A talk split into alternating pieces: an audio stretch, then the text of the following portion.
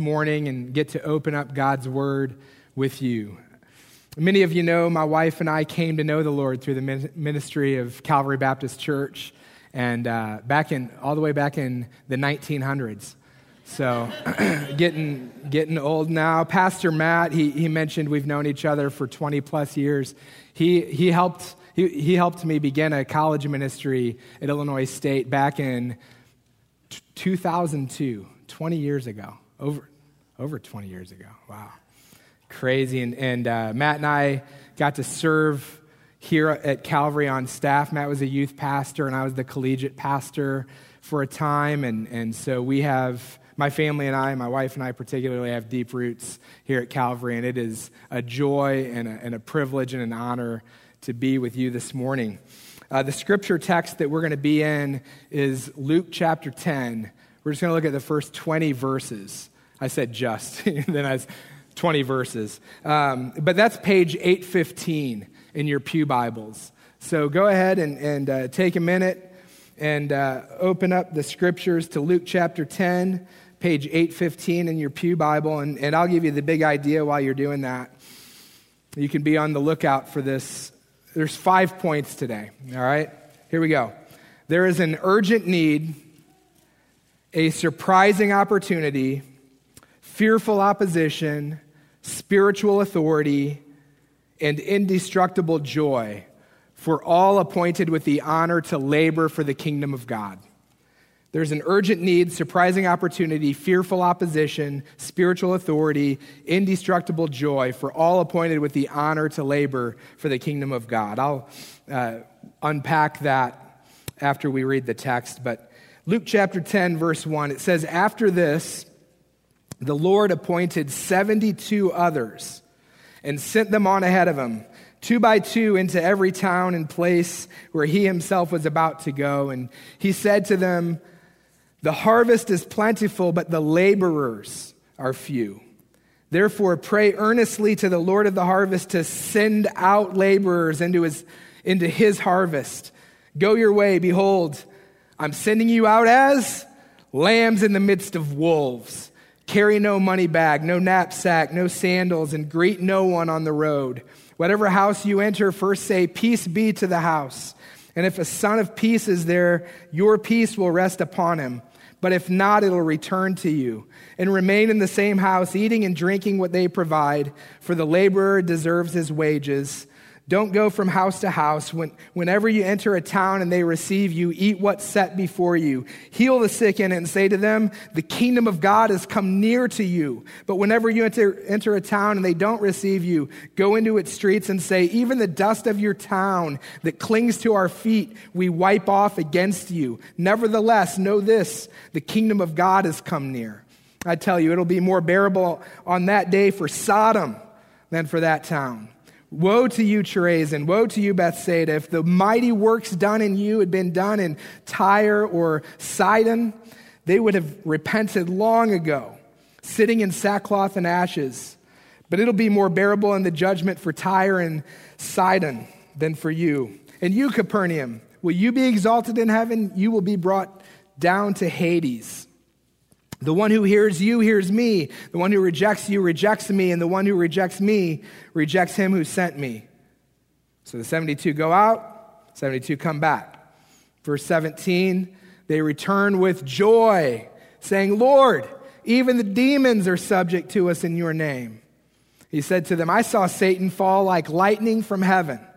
Behold, I've given you authority to tread on serpents and scorpions and over all the power of the enemy. Nothing shall hurt you. Nevertheless, don't rejoice in this, that the spirits are subject to you, but rejoice your names are written in heaven. Amen. Amen. There's an urgent need, surprising opportunity, fearful opposition, spiritual authority, and indestructible joy for all appointed with the honor to labor for the kingdom of God. First of all, there's an urgent need for laborers of the kingdom of God. It says in verse 2 the harvest is plentiful, but the laborers are few. So pray earnestly to the Lord of the harvest to send out laborers. Oftentimes, I hear Christians say, and, and I even think to myself, how the problem of a perceived lack of people coming to, to know Christ and the kingdom of God growing and advancing is with the mission field. The problem is lies with the, the mission field. People just don't care. People uh, don't want to hear the gospel. People aren't open to the gospel. The problem is with the harvest. And there's truth to that. I've shared the gospel with lots and lots of people who had no interest in Jesus and no interest in the gospel. I myself was apathetic to the gospel at one time. I myself didn't care about Jesus at one time. But Jesus in this text says the need or the lack is not with the harvest, it's with the number of laborers. There's a need for more laborers. There's not a need for a greater harvest. We don't need a greater harvest. What we need is more laborers, Jesus said. The harvest is plentiful, brothers and sisters. The problems with the, how few laborers there are. I came face to face with this need for more laborers back in 2021. Uh, Pastor Dan and, and Pastor Matt are, are in a network of pastors that we uh, informally call ourselves the Central Illinois Church Planting Group. All right, we get together. We got we started getting together in 2016 uh, to, to partner and to pray for more churches planted in small communities around Bloomington Normal. And uh, since we started getting together, we've seen churches planted in Chenoa and Flanagan and Minonk. And every so often, uh, probably once or twice a year, uh, at one of these meetings where we get together and, and encourage one another and, and, pray for the work of church planting, what we do is we just, we just say, all right, who's, who's, got a, who's got a place that the Lord's laid on their heart that needs you know, for, for, a church, a new church to be planted. Who's got a place? And in February of 21, it was one of these, who's got a place? And like all these towns start, you know, people are just saying towns I've never heard of that are like 30 minutes away from us. And I'm like, is that one town or two towns? There's a hyphen there, um, or, you know, is, is Low Point Washburn. You know, is that one or two? I, I, I don't know. Uh, and, and, and these towns are, are all around us. And every guy but me, because I'm just, I, I, didn't have a town. I'm just learning about these towns. And, uh, but everyone had a town, everyone had a place. So, okay. Then the second question that, that, that is asked at these times is okay, who's got a guy? Does anyone have a guy?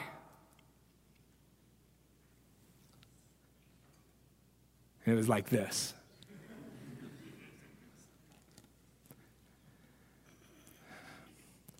Towns, lots of towns, no guys.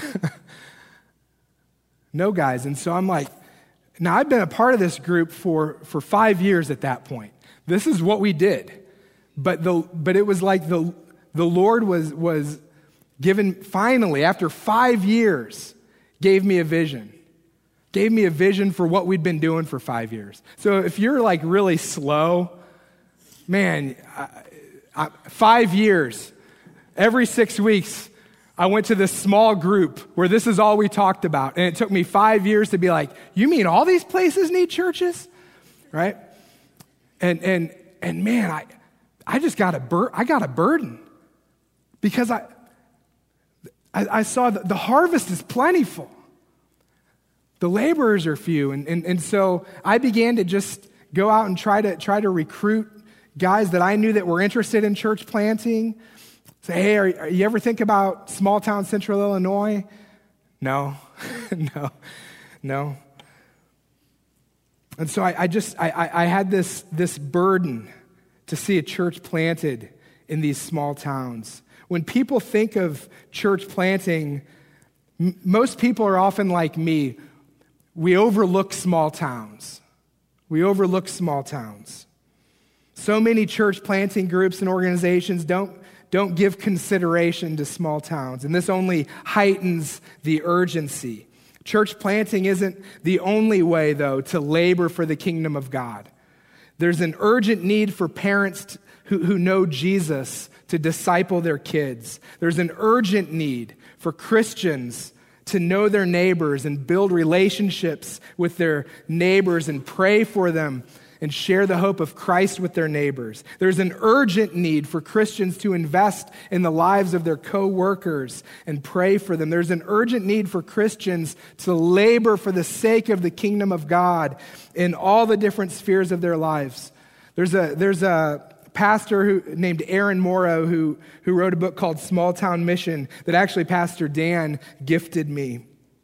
And this is what Aaron Morrow says said small towns are in desperate need of missionaries. Desperate need. He says, when I say missionaries, I'm referring to regular people. Talking to Calvary Baptist Church. Small towns desperately need normal, everyday people like farmers, factory workers, teachers, secretaries, and small business owners who think and act like missionaries to reach their friends, neighbors, coworkers, and extended families for Christ.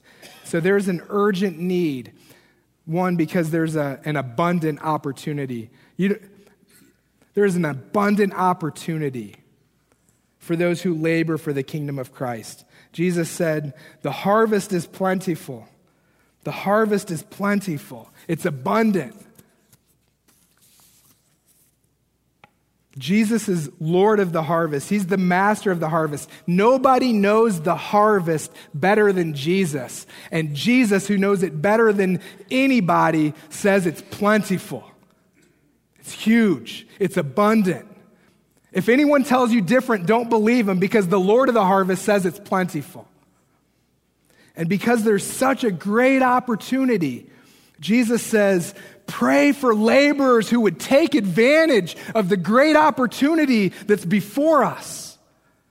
Pray for laborers. The harvest needs laborers. And consider this Jesus is sending out 72 laborers when he says this.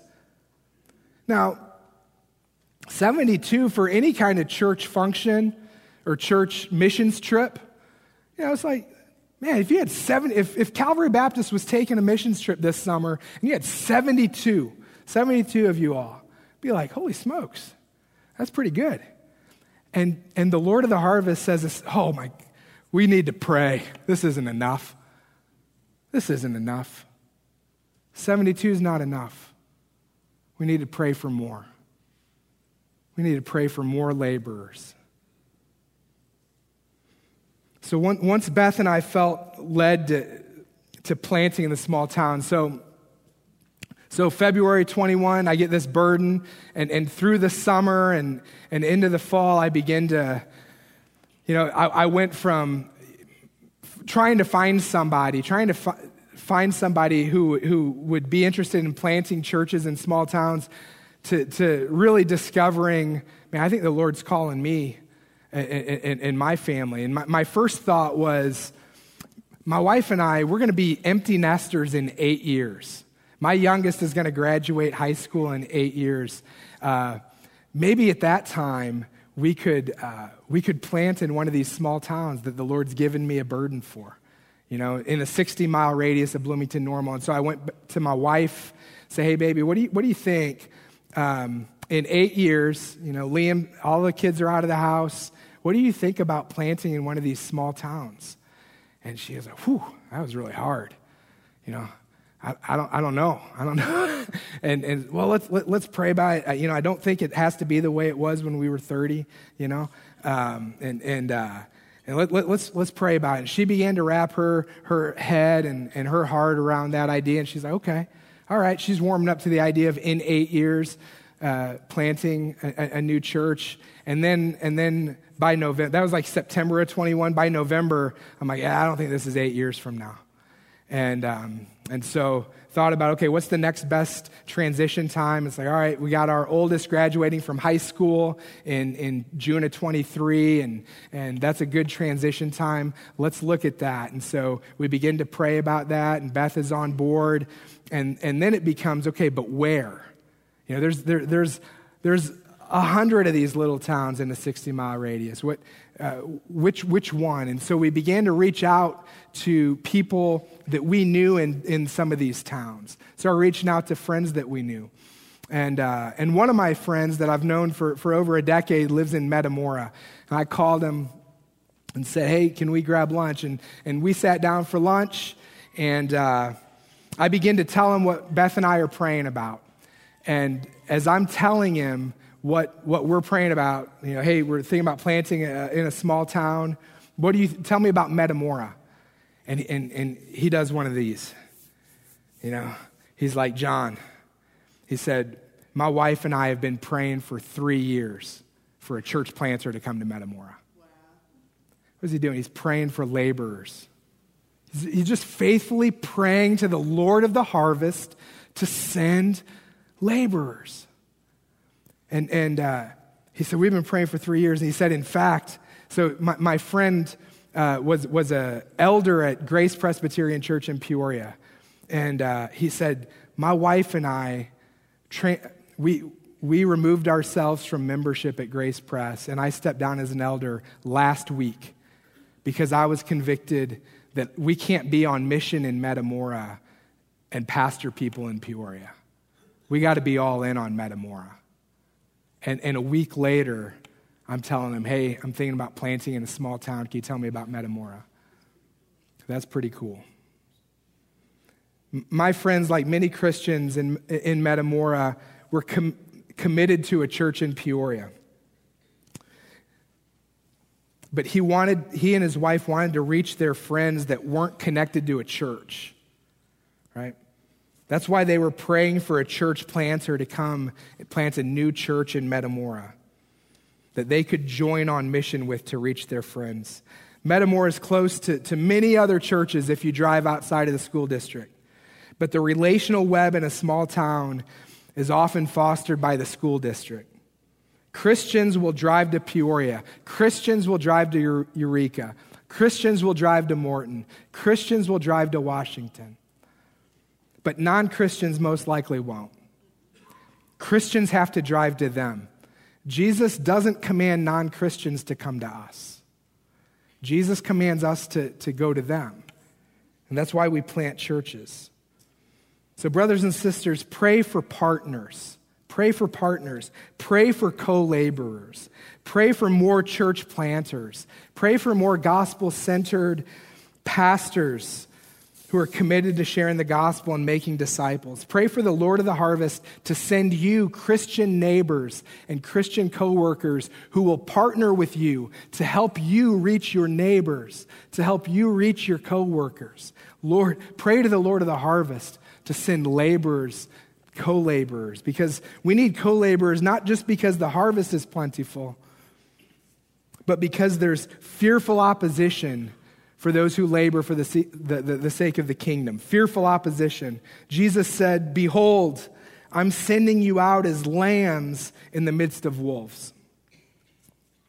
The harvest field is plentiful, but it's dangerous. There's wolves seeking to devour the laboring lambs. Ephesians chapter 6 says, Put on the whole armor of God that you may be able to stand against the schemes of the devil. You've got a scheming devil. For we don't wrestle against flesh and blood, but we wrestle against the rulers, the authorities, the cosmic powers over this present darkness against the spiritual forces of evil in the heavenly places. And then he, he goes on in verse 16, he says, In all circumstances, take up the shield of faith with which you, you can extinguish all the flaming darts of the evil one. You've got the evil one shooting flaming darts at you. As, as, as, you seek to, to labor for the kingdom of God. There's spiritual forces of darkness at work seeking to deceive you and discourage you as, as you're sent out by Jesus into his harvest field. They deceive us into believing wrong things about God, wrong things about ourselves, wrong things about others, which in turn discourage us from laboring for the sake of Christ. Two main ways they deceive and discourage, discourage us is through the fear of man and through the fear of failure. Fear of man is when we imagine people as being bigger and more powerful than what they are, and God being smaller and less powerful than what he is. And so we start fearing man more than we fear God. We say and do things for the sake of making people accept us, respect us, and esteem us, rather than saying and doing things for the sake of Christ. Way too often, I care more about people respecting and esteeming and accepting me than I do about whether or not they know Jesus. Fear of man discourages us from laboring in God's harvest field. One of the other main ways we're deceived and discouraged is through a fear of failure. We fear that if we attempt something for the sake of Jesus, we'll fail. We'll do it wrong. We'll end up messing it up. We'll look foolish, which plays into our fear of man because God forbid we, we look foolish in the eyes of somebody. What if I, what if I start a, a Bible study and nobody comes? What if I, what, what, if they ask questions that I don't know the answer to? What if I, what if I move my family to Metamora and it, and it just, it just doesn't work? What if I put myself out there and I'm rejected? We're afraid of failing more than, more than we're afraid of disobeying God. The fear of man, the, the, fear of failure and rejection, these are powerful things that Satan and the powers of darkness play into in order to deceive and discourage us from laboring for the kingdom of God. To make us think the risk of failure or being rejected or looking foolish isn't worth the reward of obedience to Jesus and helping people get to know him. I know. Uh, December after we were like, okay, we're on this December of 21. We're on this road to church planting now.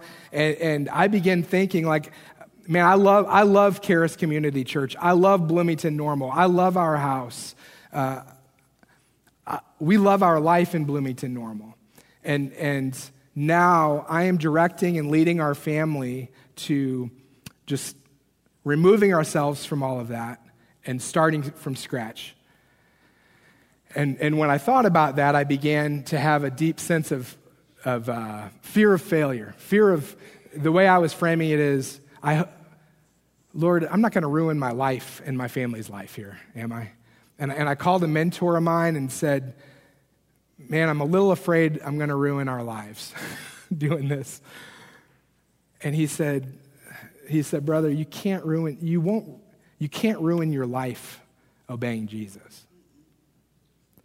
You might fail, but you're not going to ruin your life.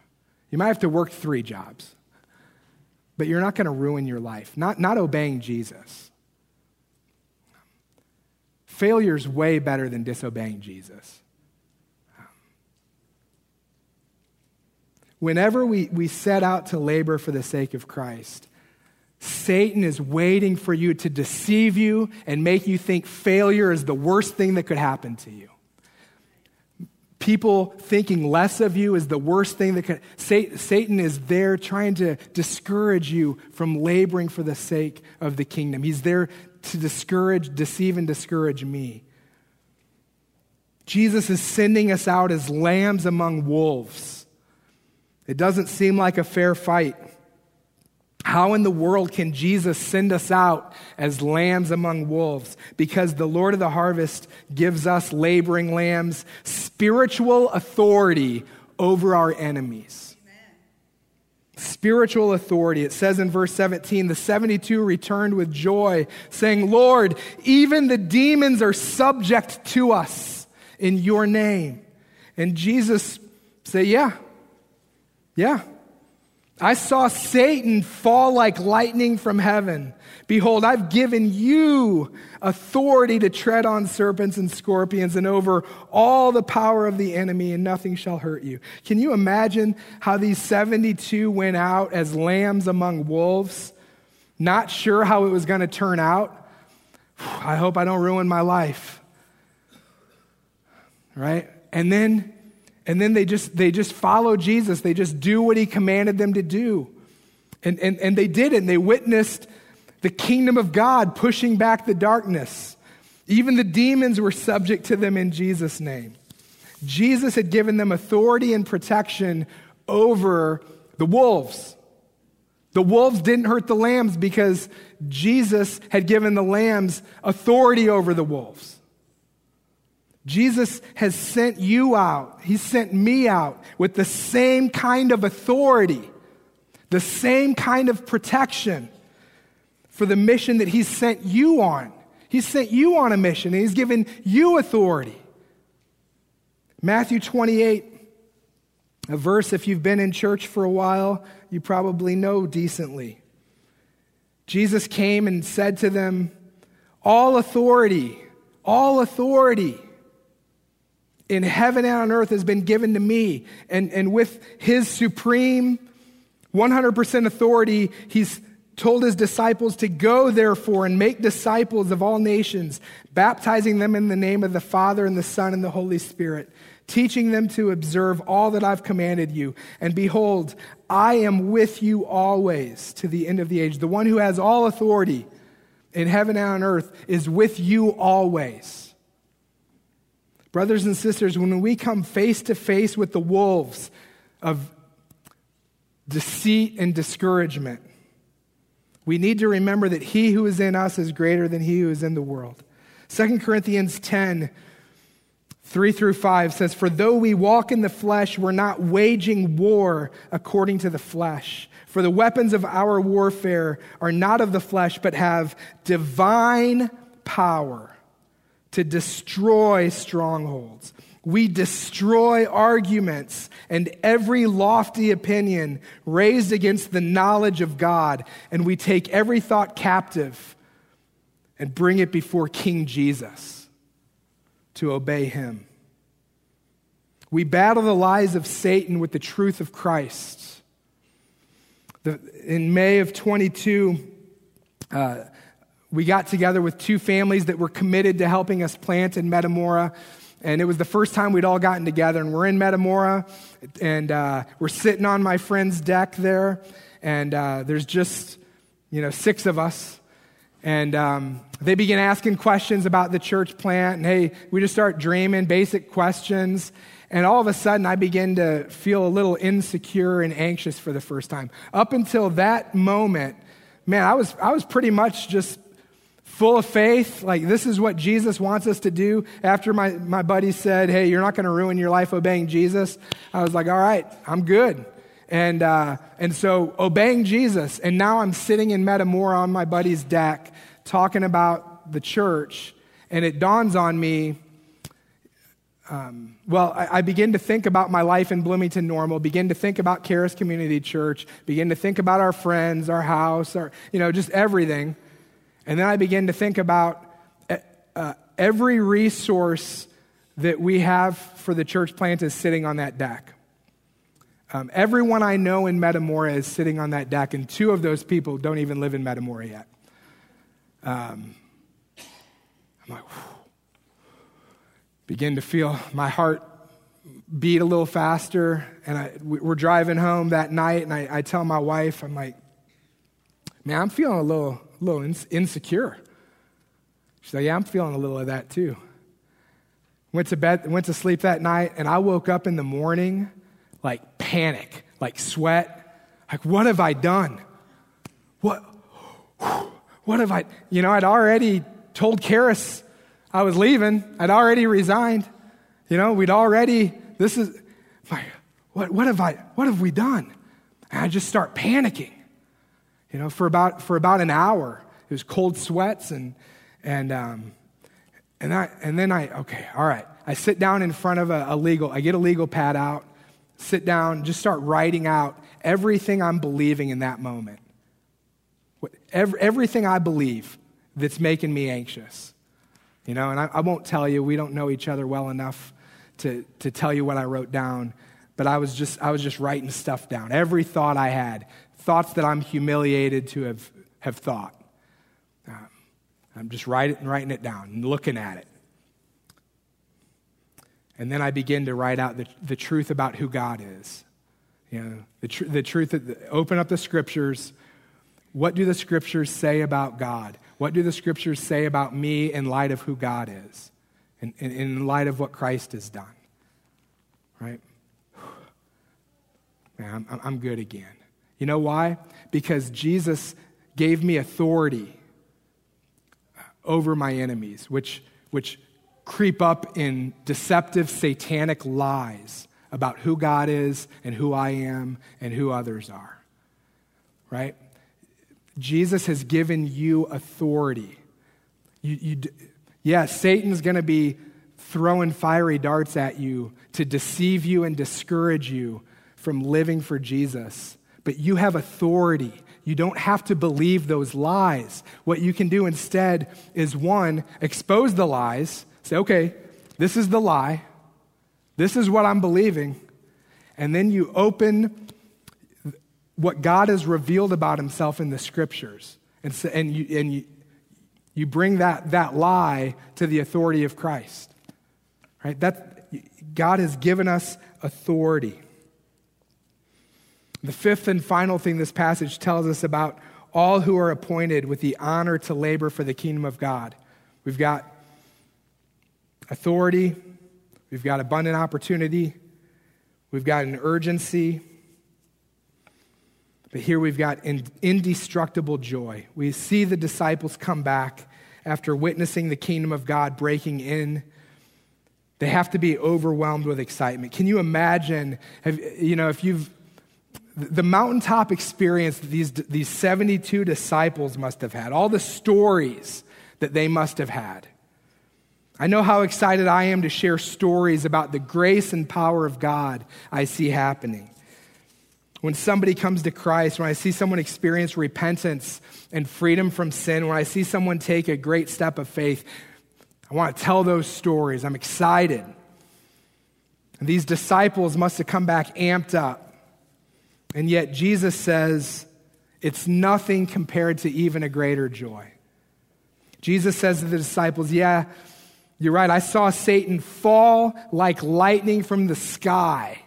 I mean, that must have been something right? I mean, coming back from that missions trip.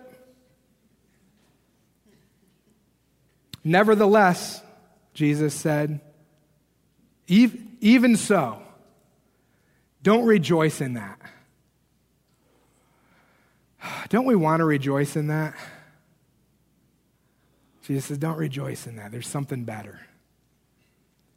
Don't rejoice that the spirits are subject to you.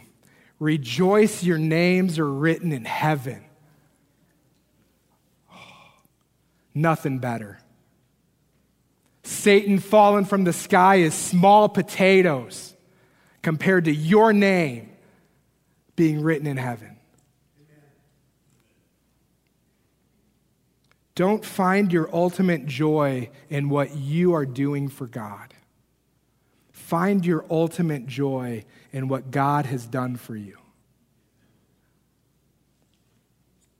Your works, your ministry, your success in whatever sphere, it's just not enough to sustain your joy, is it?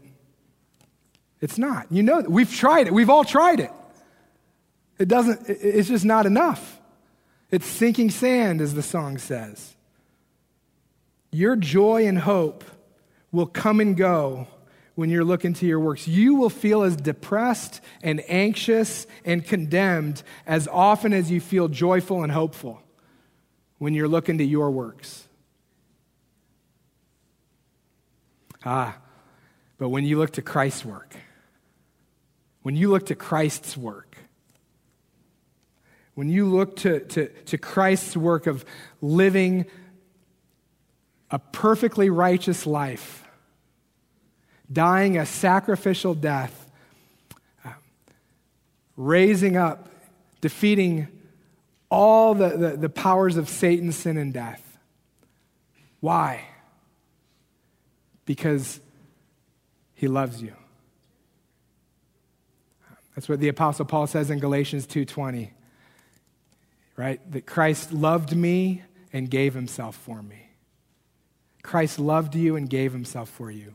And so, listen, you are forever forgiven.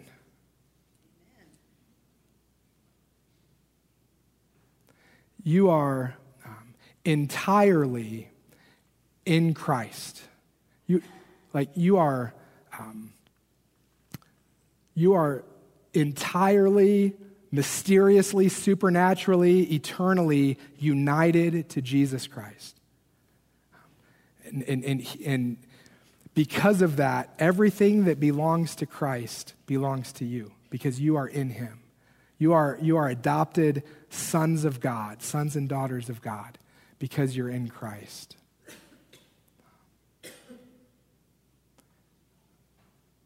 Nothing will ever change that. Nothing will ever change that. You can't fail your way out of Christ.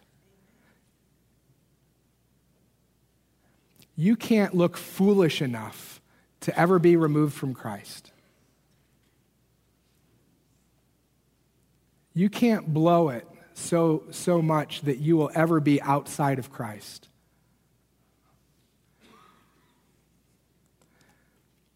So, so don't rejoice. Don't rejoice in this day of success. Rejoice that your names are written in heaven. Rejoice that you're in Christ. Rejoice in all that He's done. The, the, the, the, the, greatest thing about us in this room, right, the, the, the greatest cause for celebration for all of us in this room wasn't because of anything anyone in this room did. It's all because of what one man did. And it just changed our destiny forever, changed our life forever. That's something you can rejoice in today, tomorrow, and for eternity. So, just bringing it to a close, our, our core group, Planting Partridge Point Community Church, we've been praying for laborers to join us. We've been praying for laborers to join us. Maybe there's people in Calvary Baptist Church that'll join us in planting Partridge Point Community Church in Metamora. Right? We've been praying for that. So I want to I want to invite you to consider that. But even if you're not called to join us in planting, would you join us in praying? Would you join us in praying for God to raise up laborers to join us in his harvest field? And lastly, I just want to ask you do, do you know, do you know the indestructible joy of Christ? Are, are you in Christ? Have you put your faith in Christ? Have you been forever forgiven through the blood of Christ? I want to invite you to do that today. And, and here's the incredible thing the day that you become uh, a Christian, the day you put your faith in Jesus, you are as in Christ as you'll ever be. You are as much of a Christian as you'll ever be. You are as forgiven as you'll ever be. You are as um, positionally holy and righteous before God as you'll ever be the, the, the, the, the, the, day you put your faith in Christ. You'll be as much of a Christian as anyone in this, in this room. So I want to invite you to do that today if you haven't. Let me pray. God, thank you for the Bible and the privilege of getting to open it with brothers and sisters in the family of God this morning. Hear the words of Jesus, um, hear the, and, and experience the Holy Spirit, apply it fresh to our ears and to our hearts. God, I pray we'd be um, joyfully submitted laborers for your kingdom. Pray in Christ's name. Amen.